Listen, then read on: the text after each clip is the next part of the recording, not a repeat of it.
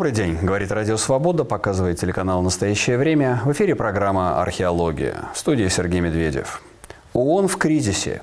Мы помним, как в апреле 2022 года, в первые недели после вторжения России в Украину, президент Владимир Зеленский призывал распустить Совет Безопасности ООН или исключить из него Россию – Совсем недавно министр, министерка, правильнее будет сказать, обороны Чехии Яна Чернахова призвала Прагу выйти из состава Организации Объединенных Наций, которая не смогла осудить агрессию Хамас против Израиля.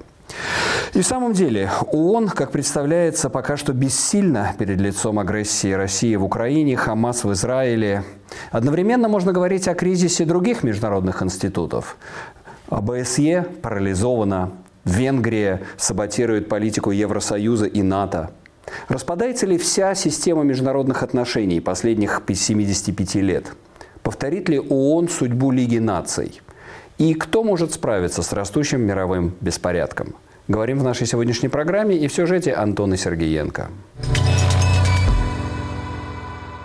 За последние несколько лет ООН неоднократно подвергалась критике. Полномасштабная война в Украине, Карабахский конфликт и война Израиля с Хамас показали проблемы этой организации. Решения Совбеза ООН блокируются разными странами, а Совет выражает лишь глубокую обеспокоенность. 19 сентября президент Украины Владимир Зеленский произнес речь с трибуны Генассамблеи о том, что злу нельзя доверять и что недопустимо столкнуть страны к мировой войне. Было видно разочарование политика. На второй год войны некоторые страны возобновили, а то и вовсе расширили свое сотрудничество сотрудничество с Россией. Среди прочих это Северная Корея и Иран, которые тоже входят в состав ООН. Бессилие заключается еще и в том, что ООН превратилась в структуру, где доминируют самые могущественные государства. Организация подвергалась критике со всех сторон, от духовных лидеров до политиков. Например, слова Папы Римского о ее бессилии в Украине обеими сторонами конфликта в Карабахе, Израилем и Хамасом. В своем недавнем заявлении президент Турции Реджеп Тайп Эрдоган сказал, что ООН недееспособен, а большинство международных организаций потеряли свою функциональность. С другой стороны, продолжают работу гуманитарные миссии. Идет помощь гражданскому населению во время конфликтов. Видны попытки деэскалации с учетом имеющихся инструментов и ресурсов. Однако запоминаются, безусловно, только громкие провалы последних лет. Какая судьба ждет ООН? Надо ли реформировать организацию? И что будет с системой международных институтов? Это был сюжет Антона Сергеенко, а к нам присоединяется по скайпу Глеб Богуш, специалист по международному праву и научный сотрудник Копенгагенского университета. Глеб, добрый день. Добрый день.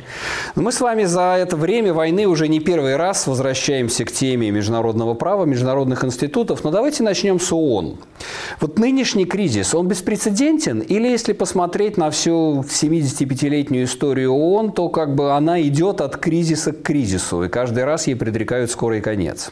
Я думаю, что скорее какое-то состояние без кризиса оно является исключением. То есть кризис на самом деле он и критика ООН, и прогнозы э, относительно скорого заката этой организации, призывы к ее распуску, это является правилом. А, если мы посмотрим на историю Организации Объединенных Наций, то очень многие конфликты а, между разными государствами и, конечно, ситуация на Ближнем Востоке, она с самого начала Организации Объединенных Наций постоянно, э, собственно говоря, э, сопровождалась э, без, к сожалению, безуспешными усилиями Организации Объединенных Наций по их разрешению. Поэтому это, э, ну, можно сказать, родовая травма организации. Здесь очень сложно сказать, э, можно ли вообще эту организацию изменить на, так сказать, каком-то, в каком-то обозримом будущем, потому что, ну, собственно говоря, вот эти проблемы, они являются частью этой организации. Но они системные, да, собственно, это да, как это было системно. заложено тогда после Второй мировой войны. Вот, да, вот посмотрим сейчас, да, Совет Безопасности. Ну, как это, понимаете, это абсолютно патовая ситуация. Россия блокирует Америку, Россия и Китай блокируют Америку, Америка блокирует. И складывается парадокс, что Россия напала на Украину, но в это время председательствует в Совете Безопасности ООН. Ну, система Совета Безопасности, в принципе, не была рассчитана, надо сразу это сказать честно, на ситуации, которые связаны с постоянными членами Совета Безопасности. То есть, условно говоря, все механизмы, которые там прописано. А там очень много чего возможно. Можно э, налагать санкции, можно даже вводить э, войска, и предусмотрено на самом деле в, в уставе, это, правда, не работающая норма фактически, и вооруженные силы Организации Объединенных Наций, которые в определенной ситуации э, могут э, способствовать разрешению конфликтов, в том числе военными способами. А, все эти ситуации, а, они рассчитаны на государства, вот, которые не являются этими постоянными членами. Везде, где есть либо постоянный член, либо э, союзник, ну, например, э, такой как Израиль, ситуация не, фактически неразрешима. Да? То есть это является таким вот, э, такой частью этой, этой системы. И э, на ее демонтаж не согласны сами государства. Сами государства. Причем не только речь идет о пяти государствах, которые, конечно, э, ну, получают вот эту привилегию и от нее не готовы отказаться. Имеют эту привилегию, не готовы от нее отказаться. Но э, и, и те самые союзники, которым, э, которым, безусловно, эта ситуация выгодна. То есть например, Израилю, очевидно, совершенно эта ситуация в Совете Безопасности выгодна, потому что ни одно э, решение, на которое Израиль, скажем так, не будет согласен, оно не пройдет Совет Безопасности только потому, что вот от таких решений его будет защищать э, защищать вето, э, вето соответственно, США. да. Это касается и многих других. То есть, если мы посмотрим, даже там, где удавалось определенные решения принимать, например, по Северной Корее, по многим африканским конфликтам. А, Все э, идет до того момента, когда затрагиваются серьезные интересы. Затрагиваются серьезные интересы Китая, затрагиваются серьезные интересы России и так далее. Поэтому, к сожалению, а, это та система, которая, которая есть. И я не могу сказать, что э, все вопросы, там, решение любых вопросов, обсуждение любых вопросов парализованы. Если вы посмотрите, то даже в последний год целый ряд резолюций, например, Совета Безопасности, приняты единогласно. Вот. Но это те резолюции, которые напрямую не затрагивают Интересов. вот эти вот Ну, то есть, смотрите, фактически ООН играла конструктивную роль только в тот момент, когда, скажем, Россия не могла возражать. Условно говоря, Косово, да, операция в Косово, mm-hmm. Югославия. Или в тот момент, когда Россия по ошибке, как в Корейской войне, да, забла, так сказать, не присутствовала mm-hmm. при голосовании, соответственно, mm-hmm. э, так сказать, вся ситуация корейская сложилась, потому что Россия не смогла ветировать и блокировать.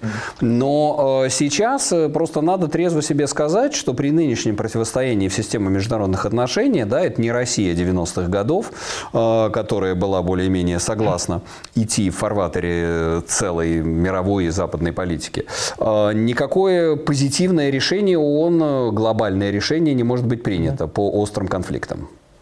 Я думаю, что именно в этом состоит решение, да, в изменениях, э, в, по крайней мере, в критических изменениях в э, этих самых постоянных членах. То есть, если мы посмотрим на российское поведение, я бы не сказал, что оно было связано исключительно с какой-то слабостью. Оно было связано как раз с конструктивной позицией, которая, к сожалению, была весьма недолговечной.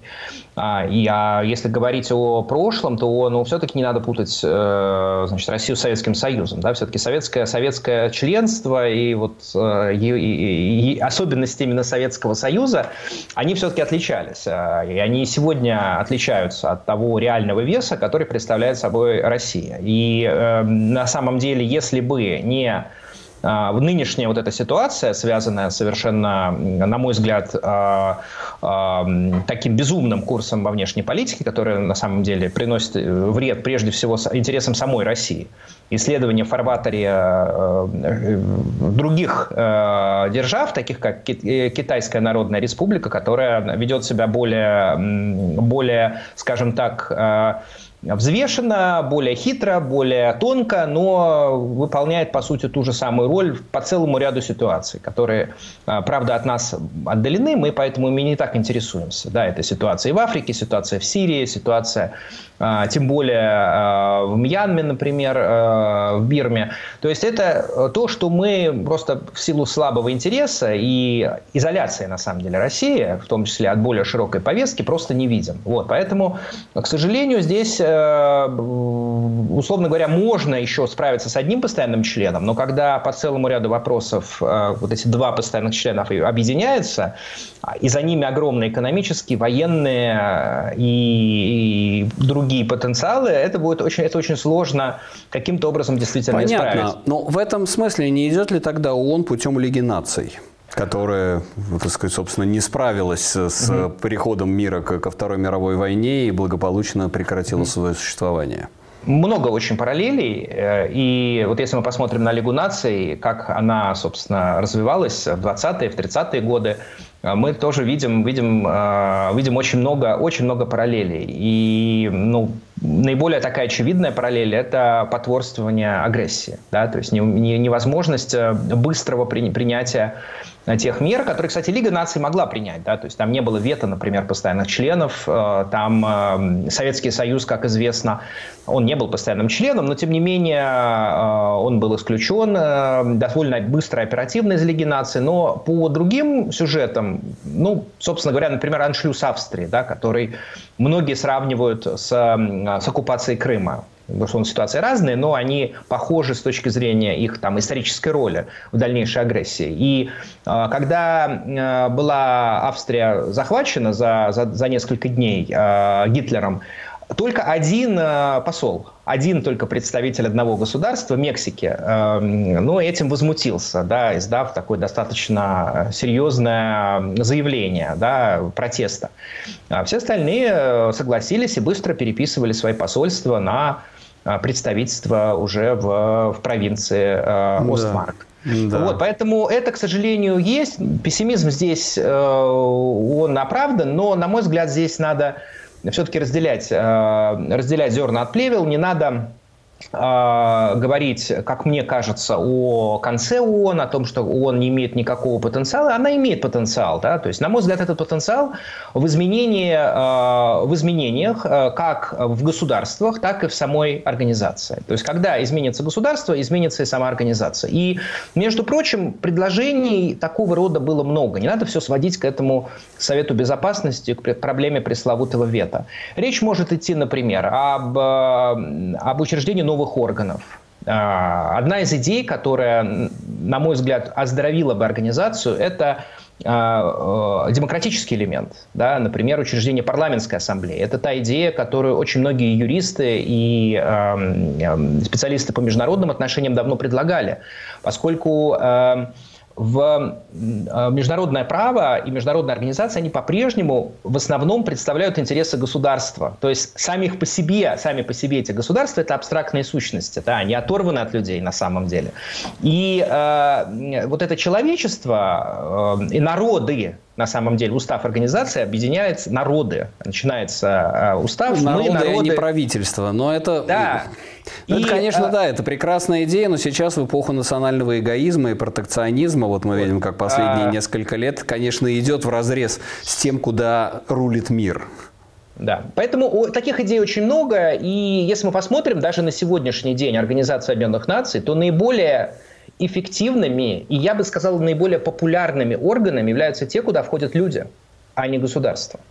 Примером является Международный суд, который сейчас загружен так, как он никогда не был загружен. Несмотря на все сложности туда, как говорится, проникновения, да, основана юрисдикция на согласии государств, но... Вот очень, очень хорошо, да, очень хорошо, что вы перешли. Давайте, да, в то время, да. которое нам осталось, э, перейдем на Международный суд. Действительно, тема, которой вы много и плотно занимаетесь. В систему ООН именно входит Международный суд, а, то есть э, суд, который разбирает споры между государствами, да, не, а не Международный уголовный да, суд, который я хотел, да, Международный уголовный суд в Гаге сказать, да. Он связан с ООН, конечно, да, то есть он связан, но он не является частью организации. Это самостоятельная международная организация. К сожалению, туда входят далеко не все члены ООН. А, но вот сам фактор того, что сам, сам факт того, что э, Международный суд сегодня загружен, э, как он никогда в истории не был, и что очень многие государства и международные организации обращаются в суд для разрешения споров, для вынесения консультативных заключений, он показывает, что э, эта функция востребована. Э, и в этом отношении можно сказать, да, конечно, мы видим, что в частности Россия, например, она игнорирует э, решения, даже те решения, которые формально э, юридически для нее обязательны. Например, приказ Международного суда об обеспечительных мерах о прекращении так называемой военной операции. Это решение для России юридически обязательно. А, мы видим, как Россия за это расплачивается. Например, э, гражданин России впервые, э, ну, до этого из Советского Союза, впервые после 1945 года не вошел в состав суда. на выборах, которые проходили на прошлой неделе, кандидат который, между прочим, занимает пост заместителя председателя суда, Кирилл Геворгян, известный юрист, дипломат, а, получил э, недостаточное количество голосов. То есть впервые постоянный член Совета Безопасности, Советский Союз и теперь Россия, не представлены будут своим э, членом, можно сказать, э, в международном суде. Глеб, все, хотел бы все-таки сейчас, извините, да. немножко перейти от э, уже от ООН шире к системе международного права и все-таки поговорить о, действительно о суде в Гаге. А, если поскольку у нас разговор шире вообще о международном праве, международном правосудии, а что там происходит? Mm-hmm. Вот за последний год, э, с тех пор, как э, был объявлен в розыск и Путин, ну, были объявлены, выдан ордер да, на Путина, Путин прекрасно с тех пор, скажем, съездил на саммит в Китае, а, в Центральной Азии он угу. присутствует. А, насколько вот эта система, она сейчас является действенной? Международный уголовный суд э, занимается расследованием э, ситуации в Украине э, с э, марта 2022 года. А, за это время, действительно, кроме вот этих двух ордеров, э, мы, э, к сожалению, ничего не слышим о том, как продвигается это расследование. А вопросы, на мой взгляд, вполне можно задавать и нужно задавать прокурору. Э, и пока мы слышим в основном формальные такие, я бы сказал, отписки, да, что мы занимаемся, идет расследование, но пока мы даже, собственно говоря, самого ордера не видели вот, вот то в отношении Путина и Львова и Белова, до сих пор является секрет, ну, до сих пор находится под печатью, да, секретным. А, хотя что там может быть секретного, если там секретны какие-то данные, какие-то имена, они легко э, могут быть э, удалены, э, что называется, э, заредактированы. И э, эти вопросы э, задаются прокурору, поскольку ну, прокурор, э, при всем к нему уважении, он работает за наши налоги, он э, выполняет функцию в интересах всего международного сообщества. Большое число государств, во-первых, передали мы эту ситуацию для расследования. 43 государства. 43. Не только так называемый Запад. А, и э, это, это расследование, кроме того, получило дополнительное финансирование. Государства э, внесли также взносы добровольные для того, чтобы эта ситуация расследовалась. Поэтому, к сожалению... Вопросы э, остаются. Ну, да, Международный здесь... уголовный суд, мы видим, что частично, к огромному сожалению, там тоже есть вот эта инерция, Э, бюрократизации, э, тенденция э, недостатка внутренней и внешней ответственности да, за свои действия, когда, ну, собственно говоря, вот эта подотчетность, которая является, да, вот то, что называется очень хорошим английским словом accountability, accountability да. А, она должна распространяться не только на разыскиваемых лиц в совершении международных преступлений, но и на должностных лиц самих этих ну, организаций. И на сам, ну и на сам суд. А... Но вот здесь, да, Глеб, Глеб, здесь, к сожалению, наше время уже подходит к концу, но в любом случае, мне кажется, мне интересно, хорошо зафиксировали два момента, что вот эти две большие организации, они фактически парализованы перед лицом российской агрессии против Украины. И существуют некие бюрократические механизмы, которые медленно действуют, но в смысле их э, эффективности этих решений, да. Да, и способности повлиять на ход этого конфликта, здесь мы фиксируем пока что паралич этих двух вещей. Ну что ж, Глеб, спасибо большое. С нами mm-hmm. на связи был Глеб Богуш, научный сотрудник Копенгагенского университета. Мы вернемся через мгновение мгновение. Программа «Археология». Продолжаем наш разговор о кризисе международных институтов э, перед лицом войн России против Украины, Израиля и Хамас и вообще растущего мирового хаоса. О том, куда это заведет эти организации, рассуждает Дмитрий Левус, директор Центра общественных исследований «Украинский меридиан». На самом деле вопрос все-таки, э, э, вопрос может быть решен только, к сожалению, после э, таких каких-то глобальных изменений в мире. Потому что приблизительно так, как было, например, с созданием Лиги наций, как было с созданием э, ООН. Э, и вот тут тоже, после того, как, скорее всего, после того, как Россия потерпит поражение или будут, произойдут какие-то еще глобальные такие коллективные изменения в мире, когда будет устраиваться новый миропорядок. Вот тут, э, конечно же, это изменение более вероятно. Я не думаю, что исчезнет ООН. Почему? Потому что все-таки под ООН наработано огромное количество документов под ООН, наработана ну, большая практика э, работы там, с гуманитарными проблемами человечества. Но вот э, именно реформирование ООН в плане изменения Совета Безопасности и изгнания оттуда России или того, что потом после этой России будет, это все-таки вопрос времени и после ну и после военного поражения России, конечно. Это был Дмитрий Левось в сюжете нашего корреспондента Антона Сергеенко. А к нам присоединяется по скайпу из Киева Александр Сушко, исполнительный директор Международного фонда «Возрождение». Александр, добрый день. Добрый день. Ну вот э, скажите, как из Киева видится нынешняя ситуация с ООН? Я вспоминал еще в самом начале, как в апреле э, Зеленский предлагал распустить Совбез ООН, когда Россия стала председателем в самой, так сказать, на самом пике своей агрессии против Украины. Ну и в целом, если посмотреть на роль ООН за прошедшие полтора с лишним года войны и, так сказать, ее роли в зерновой сделке, в распавшейся зерновой сделке и в целом роль международных организаций, как вы оцениваете, как это оценивается в Украине сейчас? Ну, не будет большого секрета в том, чтобы сказать, что скептицизм, который в принципе в мире существует по поводу ООН, он еще ярче представлен в Украине. Потому что, ну, действительно, организация, которая, собственно, создана для защиты базовых принципов международной безопасности и международного порядка, не способна э, выполнять свою функцию. Естественно, что есть те роли, которые как бы продолжают быть актуальными, продолжают делать ООН актуальной. В частности, это то место, где можно видеть глобальные тренды, то есть можно видеть поддержку тех или иных позиций на международной арене, которая выражается, в частности, в голосованиях Генассамблеи. И я уверен, что украинские дипломаты и политики очень активно следят за раскладом этих голосований поскольку они действительно это единственное, собственно, место, где вы можете воочию представить динамику э, как бы мировых трендов. Э, и поэтому как бы вот голосование за разнообразные резолюции Генассамблеи это всегда привлекает внимание в Украине. Но никто особо не имеет иллюзий уже, что он способна разрешать кризисы. То есть я думаю, что тут особых-то и ожиданий уже нету, поэтому уже и разочаровываться и нечего.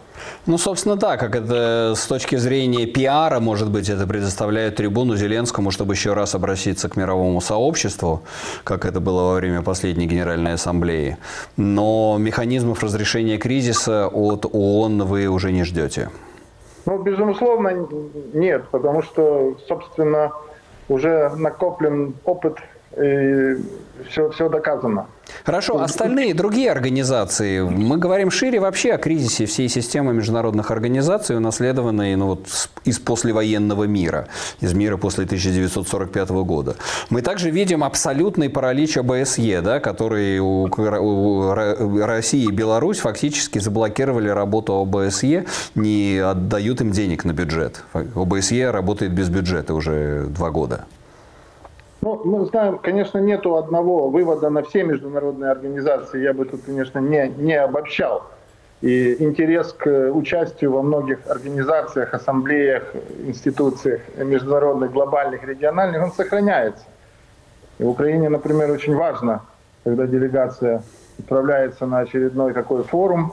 И причем Украина достаточно расширила в последние годы интерес к тем площадкам, Э, региональным, на которых она раньше не была представлена, не имея интереса. Это какие? Это, это какие, к примеру? Это площадки, э, скажем, не западного мира, да, то есть вот э, Латинская Америка, Африка, Азия. Там Украина не дорабатывала системно десятилетиями. И сейчас за последние полтора года ситуация меняется. Мы видим кардинальный рост интереса и украинской дипломатии, и политиков и экспертов э, к, вот, к незападному миру. Тут есть перспектива. И там есть свои региональные организации, формации, которые тоже вряд ли могут разрешить такие кризисы, но они являются площадкой для дискуссии, обмена, для знакомства, для продвижения своих, своих позиций. И поэтому, если в целом посмотреть на динамику, то выходит так, что интерес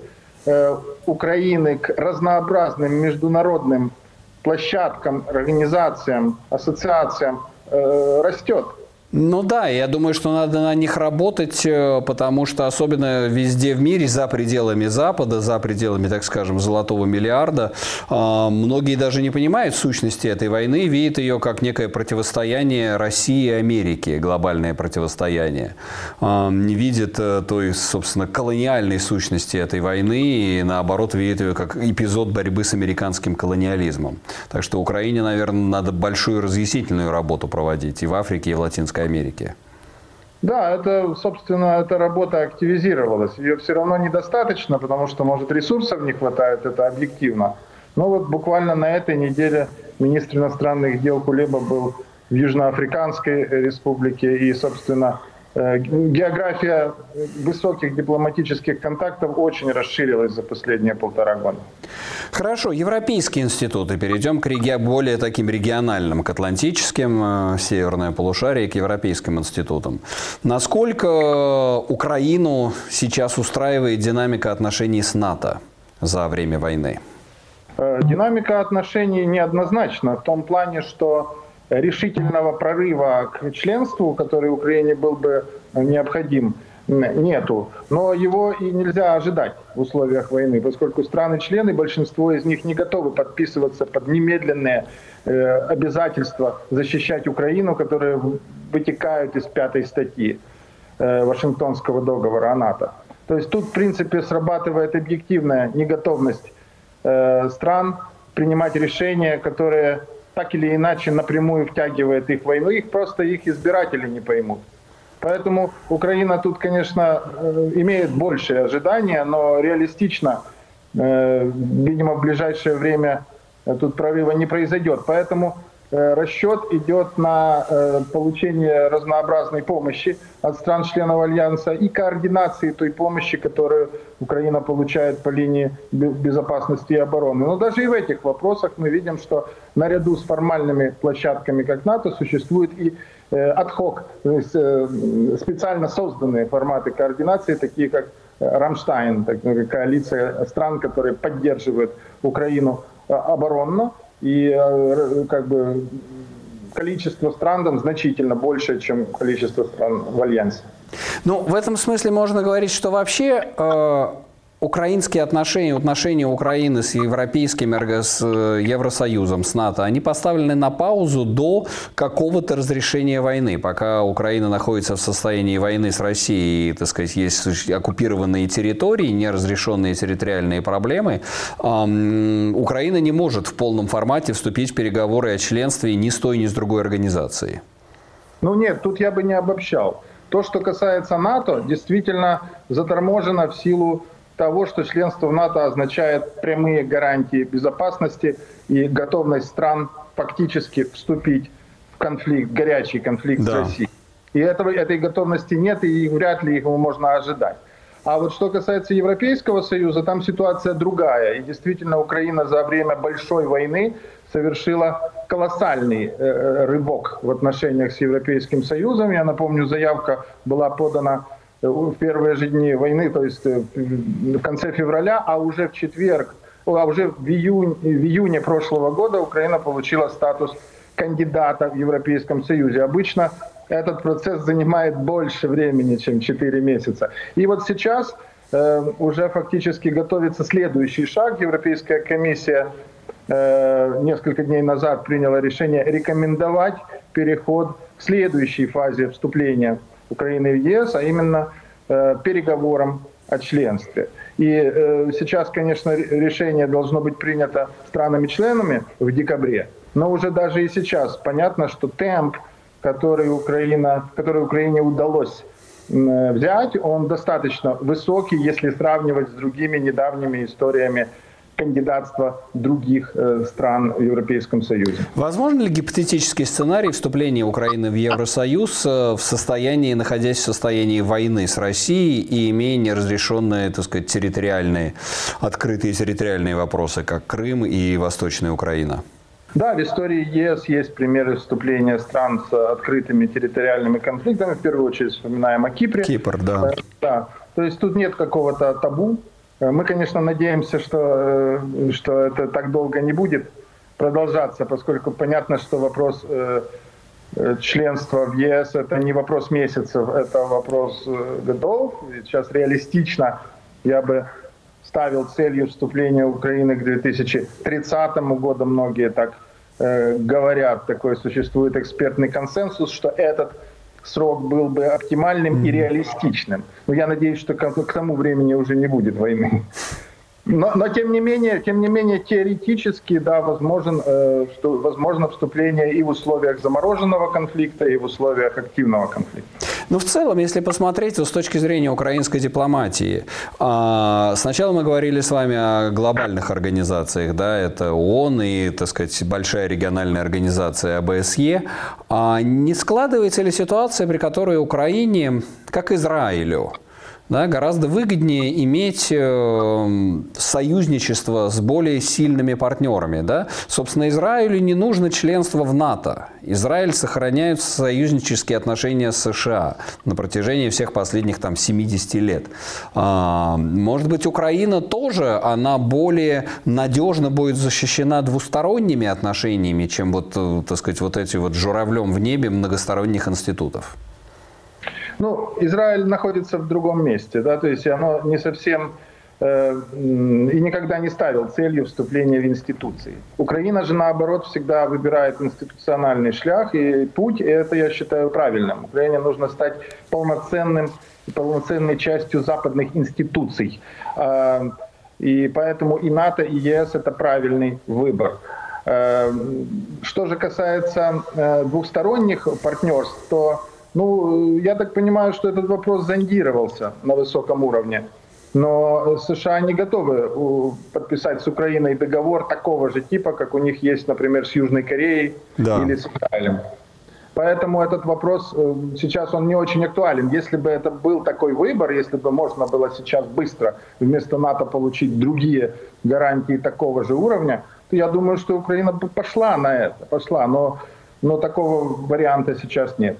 Ну да, здесь действительно стратегические такие, в общем-то, напрашиваются. Но, видимо, да, все-таки и Израиль, и Корея подписывались в другую, в другую эпоху, в другую систему международных отношений. Да, это маленькие страны, которые стоят против, так сказать, огромной нависающей агрессии. С одной стороны, северокорейской, и китайской, и Советский Союз. А, с другой стороны, арабский мир. То есть США инвестирует вот в эти вот оазисы безопасности, чтобы противостоять угрозе. А, видимо, с Украиной все-таки не совсем так. Э, и то, что вы говорите, что действительно Украина ищет многосторонних, да, не двусторонних э, отношений с США. Да, многосторонних и институциональных. Э, тут, тут, тут важно Украине формально формализировать свое присутствие как части западного мира. То есть перед, не перед Кореей, не перед Израилем таких вопросов не оно просто выглядит иначе. Украине же нужно, как фронтирной державе западного мира, нужно закрепить себя в институциях. Поэтому предпочтение отдается именно такой стратегии. Ну да, это действительно э, своего рода фронтир, как э, долгие годы была таким фронтиром на противостоянии вот этому вот восточному варварству, как тогда виделась Польша, да, антимурали крестьяне, то есть она называлась крепость христианства. А сейчас такой крепостью Запада является, является Украина. А, последний вопрос. Как вы видите вообще э, эволюцию системы вот в ходе этой войны, после этой войны, э, эволюцию системы международных организаций. Э, то есть, видимо, возможно отмирание ООН как Лиги наций, АБСЕ и, наоборот, укрепление каких-то региональных альянсов э, типа Европейского Союза. Я думаю, что потребность в глобальной организации будет. Э, другое дело, будет ли это реформа ООН или какая-то более тотальная перезагрузка и, скажем, создание другой организации с э, другим статутом, например. Иногда об этом говорят, потому что речь идет о, не, ну, о невозможности изменить. Э, реформировать ООН невозможно, э, поскольку нужен консенсус, как минимум, в Совете Безопасности, да. а его можно достичь. Поэтому обсуждают вариант вообще переучреждения глобальной организации, которая бы базировалась на другом статуте. Уставе. Да? То есть это может быть, да. Но э, пока что эти разговоры так бы э, всеобщего, всеобщей поддержки не имеют, поэтому... Но, но тем не менее вопрос, вопрос о том, что э, зачем поддерживать институты, которые совсем не работают, он конечно же, встанет. А верите, если говорить о международном праве, верите ли вы, что увидите российских военных преступников на скамье в Гааге? Да, я думаю, что это возможно. Но это не факт, что это будет вот ближайшее будущее. Да? То есть это, этот вопрос, он увязывается с вопросом возможности коллапса российского режима нынешнего как такового. И тогда следующий режим будет уже действовать в иных исторических условиях. Э, следующая э, конфигурация э, в России, мы не знаем, какой она будет, но да. наверняка одним из условий ее продуктивной реинтеграции в мир – будет, в частности, выдача военных преступников. То есть я это вполне допускаю. Допускаете. Как часть, да, часть большого размена. Ну что ж, спасибо, Александр. С нами на связи был Александр Сушко, исполнительный директор Международного фонда Возрождения из Киева. А мы вернемся через мгновение. Программа «Археология». Продолжаем наш разговор о кризисе международных институтов. Не только ООН и ОБСЕ, но вообще всей системы договоренности институтов международного права, которая была установлена в мире после Второй мировой войны. Рассуждает об этом Владимир Дубовик, директор Центра международных исследований Одесского университета. Конечно, реакция на действия ООН достаточно негативная в Украине, как вы понимаете, потому что есть огромное количество заседаний за последние там, 20 месяцев, начиная с февраля прошлого года, а еще до них 8 лет с 2014 года, которые осуждали там Россию, и Россия часто оказывалась в полной изоляции в Совете Безопасности. Но вот благодаря этому праву вето, естественно, никакие решения от Совета Безопасности не проходят, а, более такие активные в поддержку Украины. А, и сам генеральный секретарь Гутьерреш занимает часто такую какую-то промежуточную позицию и нашим, и вашим. И, в принципе, то он осуждает российскую агрессию, то он говорит, что там с Россией нужно все-таки держать диалог и не изолировать и так далее, и не демонизировать. То есть, в общем-то, на самом деле он, а, может быть, себя и исчерпал. То есть я на самом деле еще давно говорил, что но если есть правила движения, но их никто не соблюдает. А, то в этом смысле что? Ну, я не знаю, может, лучше тогда отменить эти правила движения. Оптимально, конечно, все-таки добиться того, чтобы их соблюдали. Но он, очевидно, не в состоянии, поэтому вопрос такой. А, упований каких-то особых у нас в Украине на ООН нет. Но вместе с тем а, мы понимаем, что все-таки это важная площадка, общемировая, единственная глобальная организация, где встречаются люди. То есть как площадка, как форум, для нас она важна. Проявление нашей позиции – опять же, критика российской агрессии. В этом смысле ООН важна, она полезна, то есть ее нельзя игнорировать полностью. И поэтому, когда Украина там посылает, приезжает сам Зеленский или выступает, э, это несет в себе позитив. Но с точки зрения э, ну, вот такой э, исполнительной власти, да, которая что-то может защитить э, жертву агрессора, наказать агрессора, к сожалению, да. В этом смысле он напоминает очень сильно Лигу наций, если мы вспомним и нападение Китая, э, Японии на Китай, и, и многое другое. И, конечно, нападение Италии на Эфиопию, много других моментов, которые тогда Лига наций абсолютно была не способна, к сожалению, реагировать. А он вроде бы учел многие ошибки Лиги наций, когда его создавали в 1945 году, но вместе с тем, видите, все-таки, в общем-то, э, парализованная организация в этом смысле.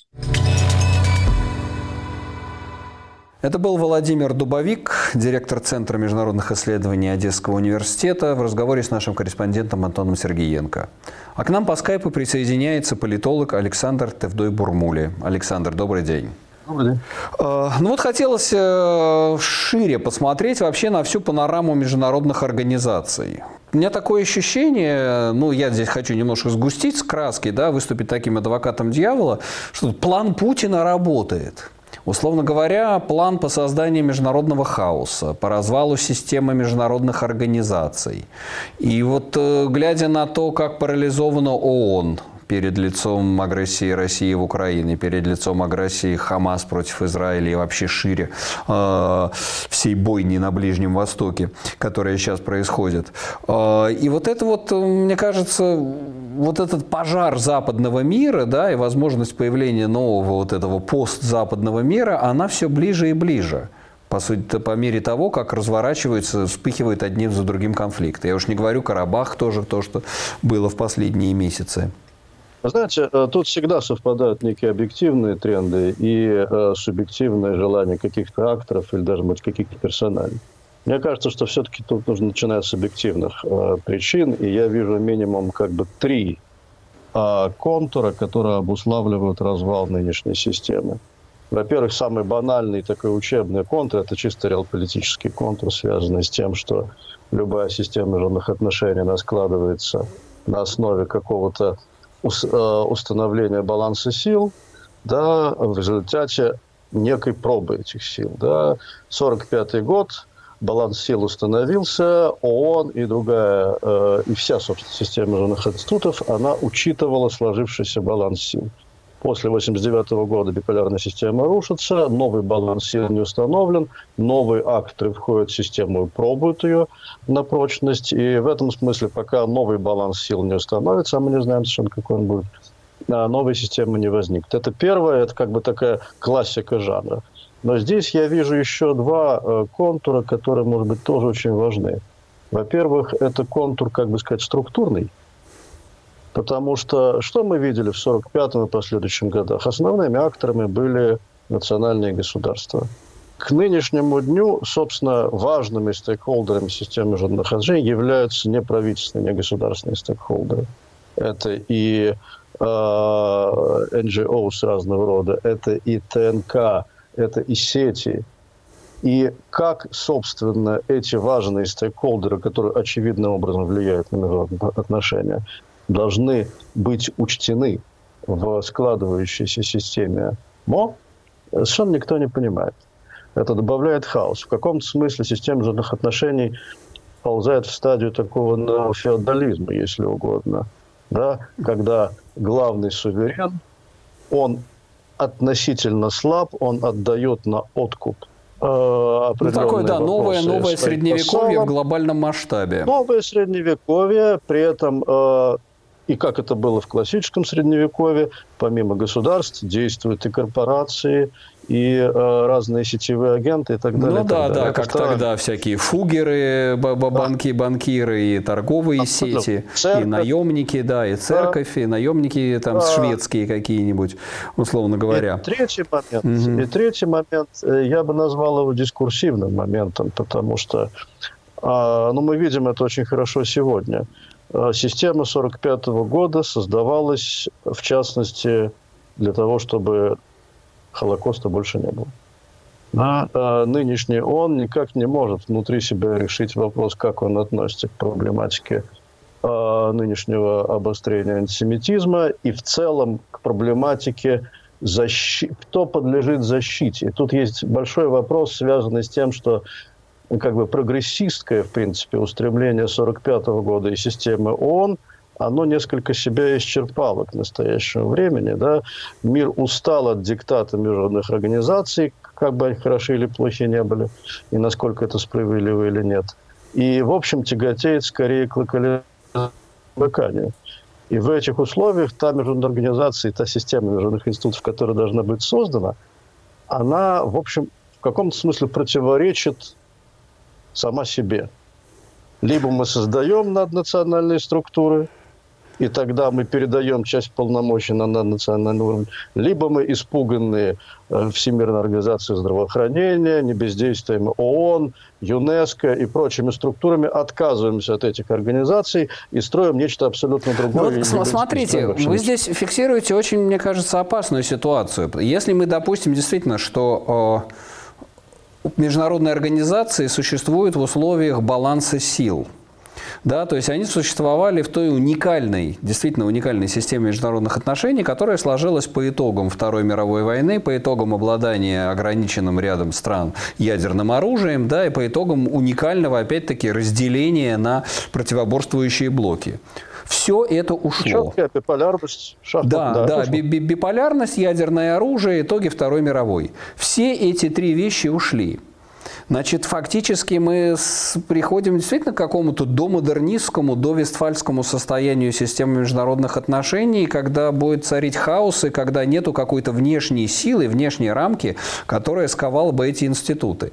Да, то есть, с одной стороны, да, вызов, вызовы да, никуда не делись, да, миграция, болезни, э, голод ну. международный, там, радикальные э, экстремистские идеологии, а институтов-то нету. А, понимаете, само по себе то, что биполярность сменяется многополярностью, не является препятствием для создания института. Скорее, тут проблема не в этом, как мне кажется, а в том, что любая система международных институтов, любая, любая система МО в целом, она предполагает некий консенсусный идеал будущего. Идеал, может быть, и не будущего, но ближайшего настоящего. Да. да? А, это было в Венской системе, это было в 1945 году в Ялтинско-Потсдамской. Замечу, этого не было в Версале, и поэтому Версаль накрылся медным тазом. Поэтому и была война, да. Пришли в частности, к войне. не хочу упрощать, не хочу упрощать, но здесь есть очевидная, с моей точки ну, зрения... связь, да, да. Невозможность предотвратить, да. И поэтому дело не только в том, что сейчас не определились конечные выгодоприобретатели этого хаоса. Это часть проблемы.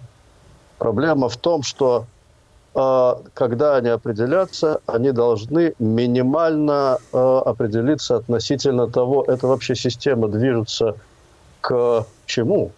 Она обеспечивает просто, чтобы они больше не дрались. Ну, окей, это великий концерт, там, э, прошу прощения, концерт великих держав, да, а-ля 18-19 век. Или же, как предполагается самими этими международными организациями и их акторами, да, они должны совершенствоваться для некого общего глобального... Есть ли этот глобальный проект? Ну вот его это нету, я не вижу ни проекта, ни субъектностей таких, понимаете, и даже учитывая то, что там США на пороге 24 года это возможного верно. переизбрания Трампа. Совершенно И вот я возвращаюсь к своему первому вопросу. Так это вот та мутная вода, в которой гибридный рыбак типа Путина свою рыбку и ловит? Фактически это в Кремле ну, более-менее ну, просчитали, все, это играет им на руку тут много, может быть, даже рыбаков, да, потому что если есть среда, рыбак всегда найдется. В данном случае, да, у нас есть конкретный рыбак, э, названный вами, но он не один. Да, в целом это э, естественное состояние э, системы в период ее турбулентности. И, кстати говоря, мы не знаем, честно говоря, насколько... Понимаете, есть общая проблема, собственно. Мы знаем сейчас, что предположительно Россия выступает скорее как игрок ревизионистский, а не как игрок, соблюдающий, э, желающий сохранения статус-кво, с одной стороны. Потому что вся эта да. идея, как бы сказать, НАТО, НАТО на границе там какие-нибудь доисторические, да, это как бы ревизионизм. Да, мы переигрываем нечто. Но, с другой стороны, с точки зрения статуса России в ООН, Россия категорически не заинтересована в ревизионизме. Она заинтересована в сохранении статус-кво. И в этом есть э, очень большое противоречие и глубинная, как бы сказать, слабость всей этой позиции. Ну, это да, остаточные институты Поэтому... влияния да, от прежней биполярной системы. Ну, внутри как бы свой а. в ООН засылается не Бензи, да, как символ новой российской дипломатии. И фактически... Ну, как бы, да, да, ну, это чисто кадровый, на самом деле, вопрос, как мне кажется. Тут э, мы переоцениваем... Стратегии нет. Как бы символическую символическую составляющую. Да, других, других писателей, других писателей у меня нету, да, другого Небензи у меня нету. Возможно. А, хорошо, а что, давайте с другой стороны зайдем, а что с альтернативными институтами миропорядка? Мы видим, как вдруг неожиданно оформляется БРИКС. Даже, казалось бы, это была совершенно иллюзорная организация, которую придумали вообще в Goldman Sachs, чисто статистическая единица, смотреть ВВП вот этих вот растущих рынков. Вдруг они оформляются в некую квазимеждународную организацию. Насколько возможно, так сказать, замена больших западных и глобальных институтов вот этими вот новыми региональными игроками? Или, скажем, китайский, там вот это вот то, что они проводили саммит недавно, пояс и путь. То, что Китай вокруг себя, вокруг своего пояс пути объединит. Да, но это, это все-таки, э, во-первых, это не глобальная организация, а в лучшем случае региональная. В случае с БРИКСом это трансрегиональная организация, и вообще ее сложно... Я, честно говоря, довольно скептически отношусь к перспективам БРИКСа, просто потому что у них нет единой позитивной повестки, у них есть единая, как бы сказать, негативная повестка. Это сторонники мульти, э, мультиполярности. Но, э, собственно, единой позитивной повестки у них нет ни с точки зрения э, глобальной геополитической какой-то картинки мира, ни с точки зрения интеграционных процессов экономических. Э, да и, в общем, в ценностном плане они довольно сильно разобщены. Достаточно посмотреть на ценностный режим, там, не знаю, Бразилии с одной стороны, да, и России с другой стороны. В этом смысле это, как мне кажется, такая скорее химерическая, ситуативная угу. структура, есть гораздо более значимые структуры, типа ОСИАН, например, если мы посмотрим в эту сторону, а, где живет э, некий смысл креативный. Есть э, Меркас, Меркасур, возможно сейчас да, фаза... Да, ну да, Меркосур, боже мой, ЭКОВАС, ВАС. На самом деле их довольно много, этих организаций, мы просто все их даже не видим. Но они существуют, и, может быть, э, сейчас Э, на фоне разочарования в неком глобальном, во-первых, отсутствия глобального проекта и разочарования в глобальных структурах, и даже, сказал, роста подозрительности в адрес глобальных структур, э, возможно, сейчас это как такая колебательная система, э, фаза некого замыкания, но не на уровне национальном, что, в общем, для большинства уже технически невозможно, а на уровне, скорее, таком э, региональном, если угодно. Да, ЕС пытается не только сохранить себя, но и даже как-то упрочить свои позиции, немножко расшириться. АСИАН делает то же самое, африканские группировки делают то же самое. Поэтому э, я думаю, что здесь, э, может быть, это вопрос фазы. Это вопрос фазы, и пока созревает некий новый глобальный проект, этот глобальный проект будет создавать в конкуренции. А он будет, и вы считаете? Мы Может, мы вообще при приходим в мир, в котором не будет гадать. больше глобальных проектов? Знаете, это э, соблазнительные спекуляции. Мы видим, что в целом история движется соревнованием неких универсалистских проектов. И эти проекты э, периодически тяготеют к глобальному уровню. Они начинаются не как глобальные, но они выходят на глобальный уровень, и либо они в конкуренции э, умирают с другими проектами, либо рано или поздно некая новая стадия этого универсализма будет достигнута. Это спекуляция, мы не, об этом можно скорее говорить в историосовском ключе. Я бы этого не исключал, потому что как бы это естественное, в общем-то, следствие отчасти, может быть, даже и технологического развития. Да, есть вещи, совершенно не зависящие от воли людей. Именно да, так. структуры. Именно так. Вы знаете, да, вот как раз мы, к сожалению, подходим к, на самой интересной вот этой точке философского воспарения на действительность. Мы подходим к концу нашего разговора. Но мне хочется выразить слабую надежду, что этот новый универсалистский проект не придумает для нас искусственный интеллект. А, вот, в качестве новой, нового, нового это глобализма. задел для большой... Для, большой для большого разговора, да. Mm. Давайте мы я, еще к этому я вернемся. Я бы сейчас вообще да. даже не гадал. Я бы да. даже не гадал, потому да. что тут э, огромное количество вариантов существует. Да. Хорошо, спасибо большое, Александр. С нами на связи был политолог Александр Тевдой Бурмули. Но от себя добавлю, что о чем мы говорим сегодня. Кризис системы международных отношений, а, турбулентность всех, э, во всех институтах, которые нами были унаследованы после Холодной войны. Она говорит о том, что война России против Украины гораздо шире, чем просто две страны, гораздо шире, чем просто европейский театр. Это по самом деле мировая война. И, соответственно, она требует усилий всего международного сообщества по ее разрешению. Это была программа «Археология». Меня зовут Сергей Медведев. Оставайтесь с нами. Радио «Свобода» и телеканал «Настоящее время».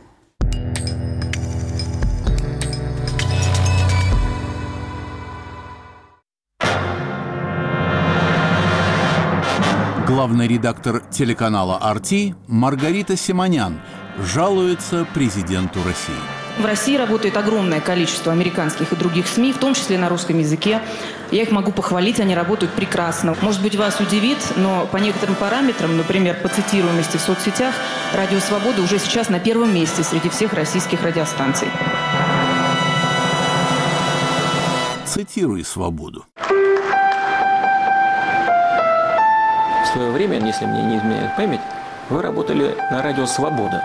Был такой грех. Вот вы там работали. А теперь вы возглавляете общенациональный канал российского телевидения. Разве это не признак либерализма?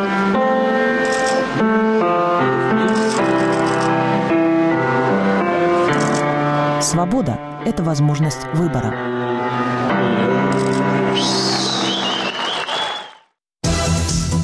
Говорит и показывает Радио Свобода. Это программа «Лицом к событию». Здравствуйте. У микрофона Елена Рыковцева. Лидеры общественного мнения под огнем ведущего «Радио Свобода». Избиратели тянут Путина, Путин тянет Медведева, Медведев тянет Мутко и всю эту остальную свою старую знакомую компанию. Все... Радио «Свобода». Мы стоим лицом к событиям. Слушайте сразу после выпуска новостей.